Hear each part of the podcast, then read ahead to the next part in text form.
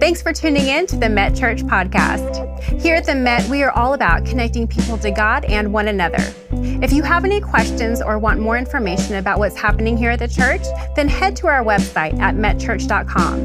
We would love to stay connected with you throughout the week through social media, so be sure to connect with us on Facebook, Instagram, and Twitter. Now, enjoy the message.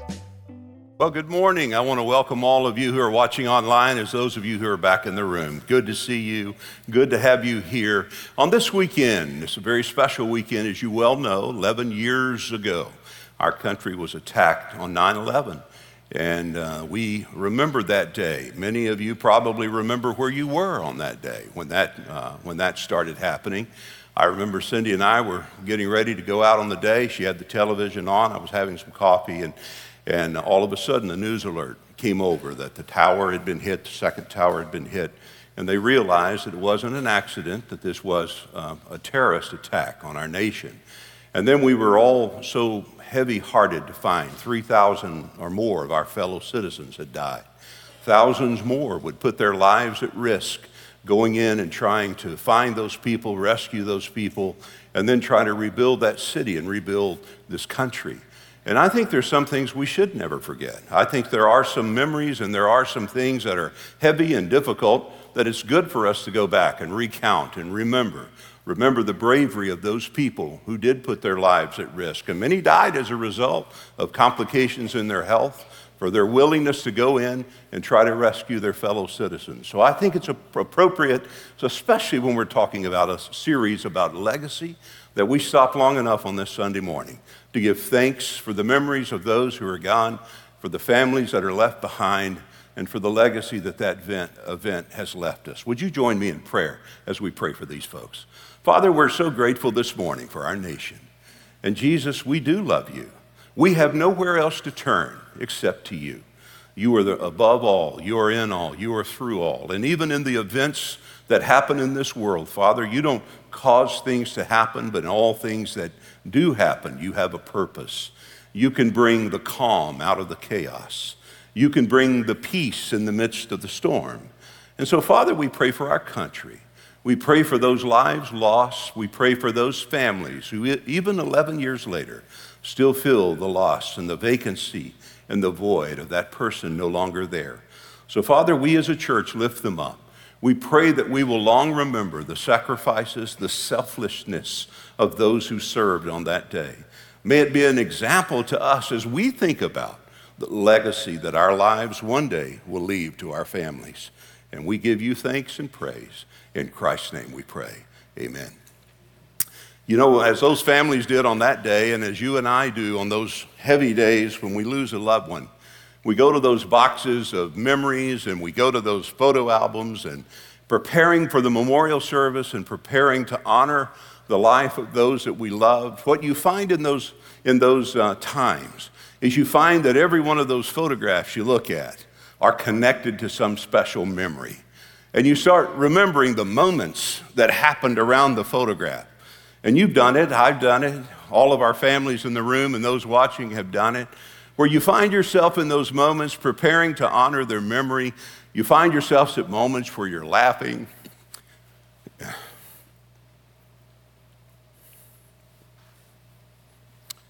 And then you find where you're crying.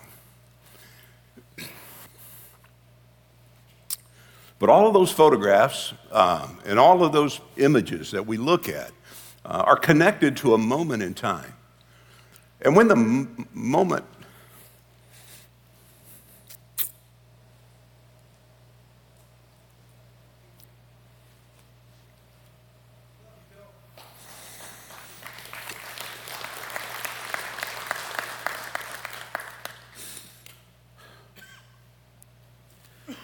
When the moment happened, you didn't know how how significant it would be. Uh, just the time uh, walking down a beach, uh, spending time in the mountains, um, just little moments in time that now are, are memories. I will get through this. Hang on. Better stuff's coming. Give me a minute. Brother's working through some stuff. In preparing for the message, I thought about what our family had gone through. And for those of you who are new to our church, and you may not understand where all this is coming from, within the last three years, uh, my dad passed away. Uh, probably his legacy and influence on my life um, helped shape who I am. Um, he and my mom named me after uh, two preachers, so I didn't have a chance. Good Lord, put that on a poor kid. I was named after his best friend, who's a pastor in Dallas, now retired. And I was named after, a, my middle name came from a pastor who was his my dad's pastor when he gave his heart to Christ. And then, of course, Ramsey, he's a pastor, so I'm named after three pastors, so God, what else am I going to do? So my dad passed away. I've got a lot of his old preaching Bibles. In fact, up in my office, I've got a pulpit stand that's very significant. One of the very first revivals he ever preached, he preached behind that pulpit stand. One of the very first meetings that I preached behind, I had the privilege of preaching behind the same pulpit stand. So there's a lot of, there's a lot of, I don't know, sentiment that goes with things that we hold and memories that we share. And the memories that I have probably aren't as profound to you as the memories that you have of some of the things might not be as profound to me. But after my father passed and that, you know, my mom passed away not too long ago. And my mom, I think, is the reason that I do what I do. My dad was that old school that put his career, his ministry before his family, and I love him. He thought he was doing what he should have done. But my mother really shaped the attitude of us kids. She she really was responsible for her attitude. With all the craziness they had in their relationship, and as I grew older, I found out there was a lot of craziness in that relationship. With all that was going on in that situation, she protected my sister and my younger brother and me from all that. When we'd get frustrated, as our dad, as young kids do from time to time, she wouldn't let us criticize him. And all the stuff they had going on, she would set the example for us kids. Kneeling. Kneeling beside a bed to pray with us kids for our father while he traveled. So she passed. I did her memorial service as I, as I led through my father's as well. In her memorial services, we recounted some incredible things about my mother's life that has shaped my life, her legacy. Um, I remember when my father was dying, she and my dad had divorced after about twenty-five, thirty years together. She would later say to me one time, she said, "Son," she said, "if I had killed your father when I thought about it, I'd be out of prison now."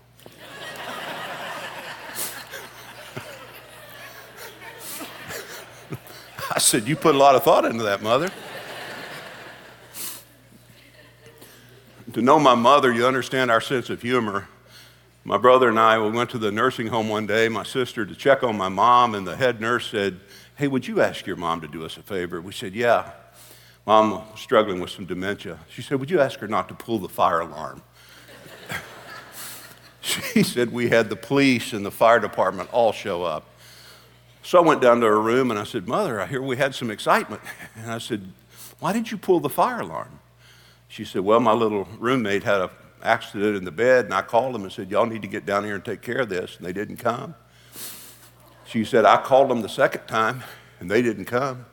She said, "So I stepped out in the hall and pulled the fire alarm." She said, "They'll come next time." I said, "Mother, they're going to come for me next time. You cannot, you cannot do that." So she was a lot of fun. And even after all the years of the problems that she and my dad had on his deathbed, this is the, where I was going with this memory, on his deathbed, we wondered why, why he was hanging on. We said, you know, he's ready to go. He's preached fifty years of his life. Thousands of people will be in heaven because of him. Even with all the problems that he had, God sure drew a straight line with a very crooked stick. And so we talked about his life. And we wondered why he was still hanging on. My sister, she played some worship music in the room, and hospice was there. My brother and I were there, and we were just kind of waiting. We knew any moment he's going to be gone. And all of a sudden, I never will forget it, the door opened, And my mother, in her wheelchair, rolled into the room. And if you knew how big of a deal this was, understanding the nature of their relationship, it was huge. She rolls up to his bedside, and she took his hand. The only man she ever really loved, and he was the only woman she he ever really loved, and she held his hand, and after taking his hand, after a few moments, he was gone. That's a memory. It's a heavy memory, but it's a memory. And then after my mother and Dad passed, all in this last three years, Cindy passed away. We were married for forty-two years.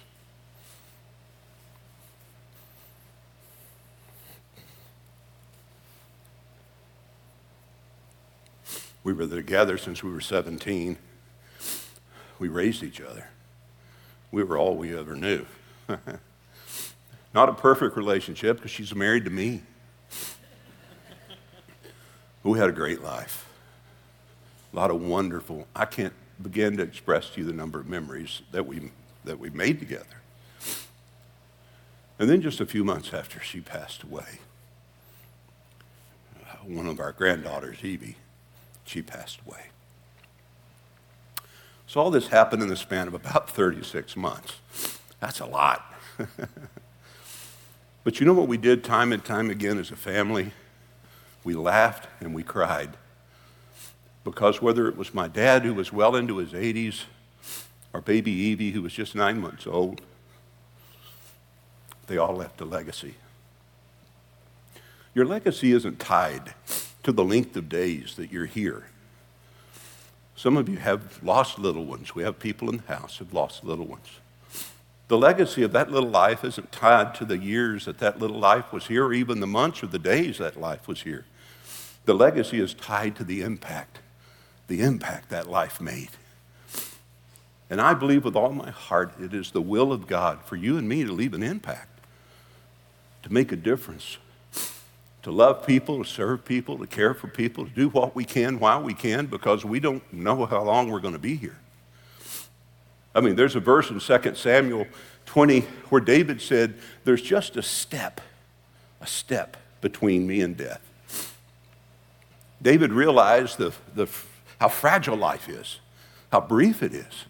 I mean, when you think about it, when the Bible talks about life, physical life, the shortness of it and the uncertainty of it are always emphasized. The Bible says life is a, a vapor. We have this hazer, vapor. All of a sudden, you reach for life and it's gone. You see the smoke and it's gone. That's life. The Bible says life is like the flowers that grow up in the spring and wither away in the fall. My point is, when the Bible speaks of physical life, the shortness of it, the uncertainty of it, is always emphasized. That's why the Bible says, don't boast about tomorrow, Proverbs twenty-seven, because you really don't know what the day may bring. So he's teaching us to live our lives a moment at a time, a frame at a time, realizing we're not here that long. We're just here for a brief amount of time, and the difference that our life makes is really tied to our legacy. You heard in the little video roll-in where I talked a few years ago about the idea that we preach our funerals while we're here. In fact, all of those four people in my life that I just mentioned to you, you, you know what was, in the difficulty of preparing the service, you know what was easy? What was easy was finding material. you, in other words, we didn't have to look for things to say about them. There were so many things, we had to weed out what to say, so we weren't there all day. And what that struck me is their legacy was so strong that they left a lot of material to work with. Can I tell you, as someone that may have the honor one day of officiating you or somebody you love, your memorial service, could I ask you a favor? Leave me some material. Leave a brother something to work with. You say, are you kidding? No, I'm serious. You'd be shocked at the families that I found. The material they gave me were thin. They're trying to come up with something that they can recount and recall, because the person didn't really live a life that made impact in a, in a positive way. So I've done the best I could with, with a few of those through the years, done hundreds of services. I remember doing one where I really tried to spin this guy with the material they gave me. I tried to do the best I could. And then, as the custom is, when the service is over, the pastor usually comes instead and head casket and the people file by. And there was a little old lady who had known me all my life, and she certainly knew the person that I was memorializing. She had known him all of his life. And so as she came by, she grabbed my coat and pulled me down real close to her and whispered in my ear. She said, "After hearing what you said about him, I had to come and make sure I was in the right service." I guess that was good. I don't know. I told you that old story about the two brothers that were just mean and nasty in this little town. They had a terrible reputation. One night, one of them was killed in a bar fight. So his friend, his brother rather, goes to the local pastor of the little church and says, "Hey, I want you to do my brother's memorial service." He said, "I'd be honored to." He said, "But the thing I want you to do, at some point in your service, I want you to say my brother was a saint." And the pastor thought, "There's no way in the world I can say he was a saint. Good night." Everybody in the town knew this guy, his reputation. He was mean, nasty. He had swindled people. He had fought people. He had been in and out of trouble. He said, "Man, I can't say this guy. I can say a lot of stuff. I can't say he's a saint." And the brother said to him, "If you'll say my brother's a saint, I'm going to pay you a thousand bucks."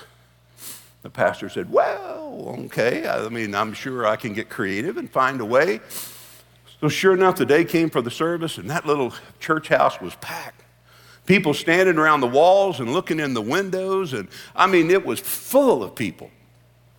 And so the pastor got up and he said to the congregation, he said, "You know, this guy was probably one of the meanest guys I've ever met in my life. Most of you are probably here just to make sure he's dead." He said, "I'm telling you, the guy was ornery. He has swindled people and hurt people. This guy was a rough guy, but let me tell you something. Compared to his brother right here, this guy was a saint." It's all perspective. And I'm just suggesting to your heart, folks, that we're not here very long. And it's important. It's important that we think about how we will be remembered. How will our friends remember us? How will the people we did business with, how will they remember us? How, how, will, how will our family, how will they remember us? Now, I, I don't want you to feel bad about it. We've all made mistakes. And I don't want you to look back because there's nothing you can do about your past. But can I tell you something? You could start working on a legacy today. You could draw a line in the sand and say, "I can't do anything about yesterday, but I can do everything about tomorrow." And so beginning today, I want to live conscious of the fact that I'm just here for a little while, and for the time that I'm here, I want to make a difference. Oftentimes in a memorial service, I talk about the cemetery and, and going out to the, to the tomb, seeing the tombstones there. Kids and I went out on Cindy's, yeah, on her birthday, and we put flowers out as we do on those special days. You know how you've been out to those places. Went over to baby Evie's, and they're close, and so we put the flowers out for Evie. And what's there on that tombstone at that grave is the name of the loved one that's interred there, the body that's there. The spirit and soul are with God, but we honor the body and the memory. And then you have the day they were born, September the fourth, nineteen fifty-eight. And then there's a dash, and then it's the day they, they died, May thirty-first, two thousand nineteen. And separating those two dashes, that, those dates, is a dash, a little dash. And when you think about it, that's life. Our life is a dash between two dates. It's just short. We're not here long. And I, guys, I hadn't even looked at my notes yet. I'm just talking to y'all. And we're not going to be here that long. I'm looking at the clock, too. I've told you the mind can only endure what the backside, I mean, the mind can only absorb what the backside can endure. I get that. I always want to finish before you. But I will get to the notes, because in my notes, I think, are three essential things we need to consider when it comes to legacy. Paul was a man, now you see I'm getting into the sermon, Paul was a man who was really preoccupied with how he would be remembered. When he was in the church at Ephesus, he knew this would be the last time he would be with them. Can I stop long enough to say, if you knew this was the last time you were going to be around the people you love, would you talk to them differently? If you knew this was the last time you were going to be around your coworkers, would you handle them differently? Paul seemed to have a premonition. He, he seemed to know, this is it. I'm not going to see these guys again. I'm not going to be with them again. And so I just want to, I want to go down memory lane, and I want to reaccount two or three things that were so significant to me. The first thing he did was Paul talked to them about the fact that he was committed to a greater person. The text there in Acts chapter twenty, verse eighteen, Paul said, "You know how I've lived the whole time I was with you, from the first day that I came in the province of Asia." Note, I served the Lord. Paul said, "You know that about me. That's been my life. My life has been the..." And why the Lord? Why didn't he say I served Jesus? Now that's who he's talking about. You know why I think he used the word Lord? Because Lord means leader. Now, we translate the word Lord because in sixteen eleven, King James had commissioned the Bible to be translated into the more common language for the people. And so back in that era, they had lords and ladies. We don't have them now, not here anyway. And so when you hear the, see the word Lord, a better way of helping us understand that in our American way of thinking is leader, boss, the head guy, the one in charge. He said, I serve the leader, the boss, the one in charge. Paul said, the one thing you probably could say about me is Jesus was the Lord of my life. He was first in my life. He was the priority of my life. And so Paul is underscoring the fact that his life was committed to a greater person. I committed my life to Jesus. And notice how he described it. I served him with humility. Isn't it sad to see a proud sinner and a humble Savior? He said, I wasn't arrogant or cocky or condescending. I didn't pontificate, talk down, or preach at people. Paul was a man who understood where people lived. As the Old Testament prophet said, I've sat where they sit. He understood what they were going through. He didn't point at them and say, you. He said, we, us.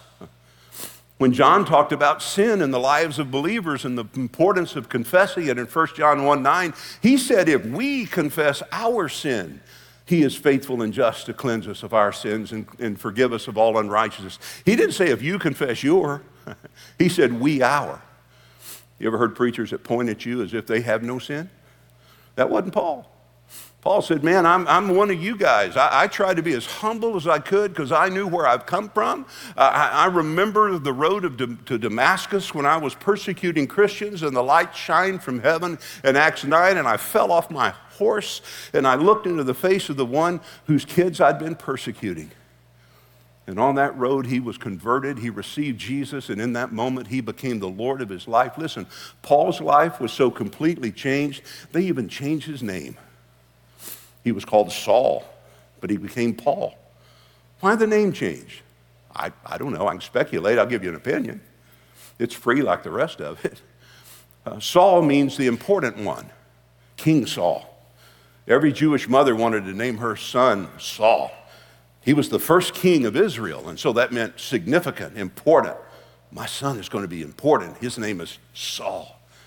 And Saul really took that as, a, as an affirmation on his life, and throughout his life, he had a sense of arrogance before he came to Jesus. He was uh, highly educated, very religious. He sat at the feet of Gamaliel, who was the prime um, teacher, the, the, the, the principal rabbi in all of Jerusalem. Paul was his star student. Religious, military trained. He had the uh, uh, uh, uh, approval of Rome. He could put people to death. And a Jewish-born person didn't have the right to put anyone to death in the Roman economy. But he had a license to put people to death, so that means he had been approved at the highest levels of the Roman government as a military man. He was a trusted man. He thought he was doing the right thing, putting these Christians to death. He thought they were radical. He had heard they were drinking blood and eating flesh. He had misunderstood what the communion was about. He thought they were a cult. So he said, man, just like they crucified Jesus, we got to kill this little thing called the church. And all of a sudden, man, Acts nine, God stops the man in his tracks and said, why are you persecuting me? And Paul realized Jesus Christ, whom we have crucified, is risen. He heard his voice. He saw him in a vision. And God so changed that man's life that not only was he no longer known Saul as Saul, he was known as Paul. And Paul in that Hebrew economy meant the humble one. Paul meant the one willing to submit and yield, and God so radically changed his life. No wonder he said, man, the secret to my legacy, first and foremost, is my life has been committed to a greater person. Let me tell you, friend, when you commit your life to Jesus, and I'm not saying commit it to a church. I'm not trying to talk you into that. That commitment of your legacy isn't tied to your religion. The commitment to your spiritual legacy is tied to your relationship with Jesus. And when you commit your life to Jesus Christ, and he is the principal one and the priority of your life, uh, he changes everything about your life, as he did from Saul to Paul. Think about what he does. Paul would later write that God has saved me from the penalty of sin. In Romans, it says the soul that sin dies. It says the wages of sin is death. So we live under this penalty of sin. That's why the Bible says in um, John three nineteen that we are condemned already, meaning that a person apart from God sets under the condemnation of God. And if they die in that condition, they don't go to heaven, they go to hell. And so we're living under the condemnation of God. That's why uh, the rules of the scripture don't apply to the lost. Let me chase one rabbit for you and tell you why I said that. Oftentimes, we try to get people to comply to the rules of Scripture, to the standards of the Bible. They don't apply to lost people. They apply to God's kids. You know why? Because a lost person sits under the condemnation of God already. Let me ask you a question. What could anyone on death row do to be more condemned than they already are? Let that soak on your mind a moment. You say, well, I just think, you know, these rules ought to apply to lost people. They don't. Because in the eyes of God, a lost person is condemned already, and a man sitting on death row can't do anything. They can't kill him twice. He kills somebody. Well, he killed a guard. Okay, what are you going to do now? Kill him twice? He's condemned already. What's my point? My point is, man, without Jesus, we're on death row. Without Jesus, we're condemned already, and there's nothing a condemned person can do to be more condemned. And Paul said, man, when I received Jesus and I committed to this greater person, he said he brought me out from under the condemnation of sin. Read what he wrote in Romans chapter eight. He opens it by saying, there is therefore now no condemnation to those where who are in Christ. You're not condemned. Remember what he said to the woman who had been caught in the middle of a sinful act, and he brought, brought, they brought her to Jesus to stone her, which was the custom under the Levitical, under the Jewish law. And Jesus said to her, I don't condemn you, but then he said, go and sin no more. In other words, turn from that life. Repentance is turn. It's metanoia. It means I was doing this, and now I'm going to start doing that. I was going this direction. I'm turned, and I'm going in a different way. And so Jesus... He said, I'm going to bring you out from, there's no condemnation to those who are in Christ Jesus. The second beautiful thing Paul wrote about is not only no condemnation, he said, there's no more guilt. He said, who shall lay anything to the charge of my elect? Meaning, who's going to accuse you of anything I haven't forgiven you of?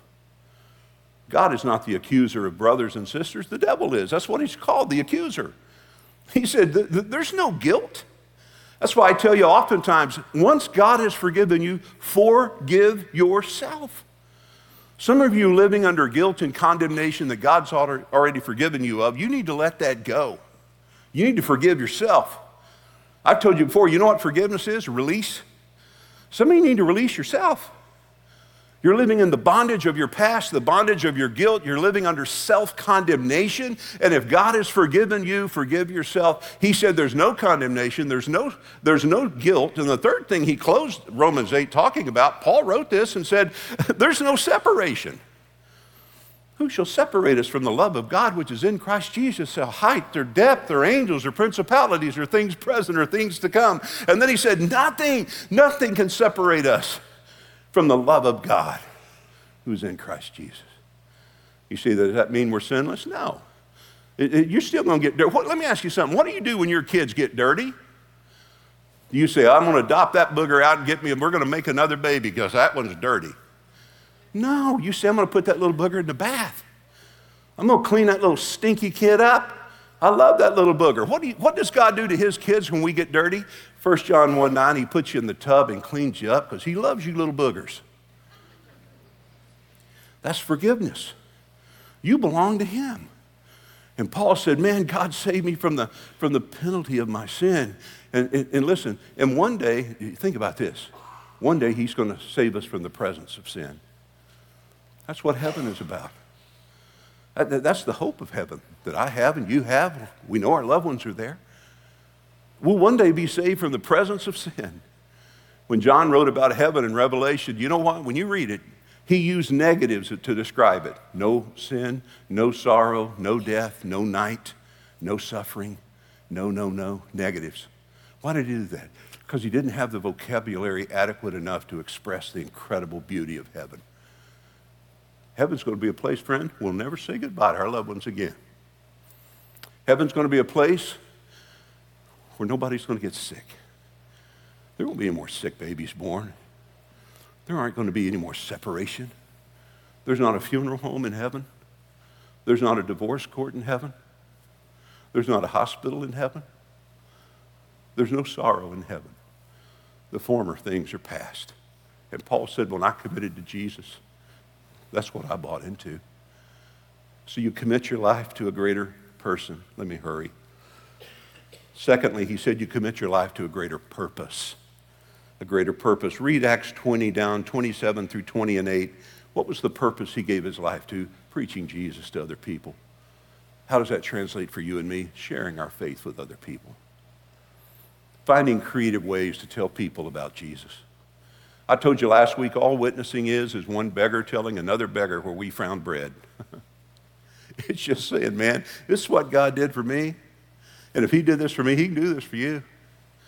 And guys, what we know about life is sooner or later, life is going to get hard enough and it's going to be tough enough that the hardest among us are going to recognize, I need something greater than myself. And when you can be right there beside that friend to share Jesus with them, what a wonderful experience that can be. He committed to that higher purpose of sharing Jesus with others. Here's a third one. I said a greater person. I said a greater uh, purpose. The third one's a greater principle. He talks about the principle in Acts twenty, verse thirty-five. What was the principle? He said, Jesus said, it's more blessed to give than receive. I'm going to live my life, he said, being generous. Generous in my love for people. Generous in my kindness to people. Generous in my willingness to forgive people. Generous with my resources. You, you know how a person becomes that type of, have that type of generosity about them, enough that where other people say at their memorial service, they would have given the shirt off their back for you. They would have done anything. You, you know how you live that way? The, the secret of it is in Second Corinthians two, where Paul was complimenting the generosity of the people in Corinth. You know what he said? They first gave themselves to the Lord Jesus. You know, when you give yourself to him, I don't mean just committing your soul, I mean committing your life. When you give that to him, everything about me is connected. When I give me to Jesus, everything connected to me gets given to him. See how that works? I step in the plate. I give myself. It's total surrender to the lordship of Christ. And then you can't help yourself. You're going to love people. You know, when you love Jesus, you're going to love who he loves. When you follow him, you're, you're going to do the things that he did. And the best advice I could give you, I would say press in as close as you can to him, and you cannot help but treat other people the way Jesus treated them. Give you a principle. Galatians five, walk in the Spirit, and you will not fulfill the lust of the flesh. What does it mean to walk in the Spirit? It means have a conscious awareness that God's presence is living within you. It shapes how I look at you. It shapes what I say about you. It shapes how I treat you. I recognize the fact God is with me. He is in me. And so it shapes, and, so, and if I can walk every day in the Spirit, I won't be fulfilling the lust of the flesh. Paul was committed to these areas of his life. Paul left a legacy. Guys, I hope I've stopped you long enough this morning to get you to think a little bit about the life we're living and the legacy we'll leave. Understand, those moments will create memories. Some of you guys, like me, you're in the grandparent stage of life. Isn't that fun? Don't you love that? Man, you can mess with them. You can spoil them a little bit. You send them home. It's awesome. I remember when, when Cindy and I would pick the kids up from one of the grandparents' house, one of the first things she would say to them, she'd say, kids, you're back in the real world. Right? Because our house ain't the real world, man. But you know what you realize when you're at the games, you're going to their little games, or you're doing something with them, you're having fun with them at the house, or if you hunt, you take them hunting, or if you fish, you take them fishing. Well, you, you get on the boat, you, you just do something fun. You, you don't realize that in those moments, those moments, you're creating a memory. That one day that little booger may look back and look at a picture and remember their papa and remember their grandmother. You didn't think about it being that momentous at the time. But one of those days, that little one will grow up, and they're going to remember the time you spent with them. They're going to remember the love you lavished on them. They're going to remember the difference that you made. That's a legacy. Let's pray. Lord, thank you for teaching us from your word the significance of having a life that will live on even after we're gone. Thank you that by Paul's example, we can see the significance of certain things that we need to incorporate in our life that our families and friends will one day remember. And Father, we thank you for those who are no longer here with us today. We know where they are. We know they're in your presence. And now we have the boxes and we have the photo albums. We have the videos. We have the images on our phones. And when we look at them, our hearts are sometimes heavy, but our hearts are also filled with joy because we're looking at a moment that became a memory. And we're recognizing a life that was lived so well that they left this legacy for us. So Lord, give us, give us the strength we need to live the life that will leave a legacy that our families one day will love and celebrate.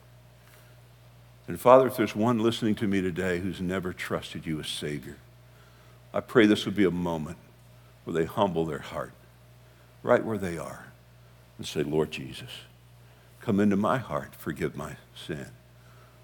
With all that I know about me, I now trust all that I know about you. Receive me as your son or daughter. In Jesus' name, I pray. Amen. Thank you so much for tuning in today. If you have any questions or prayer requests, please contact us by visiting met church dot com so that we can follow up with you this week. We look forward to seeing you next week.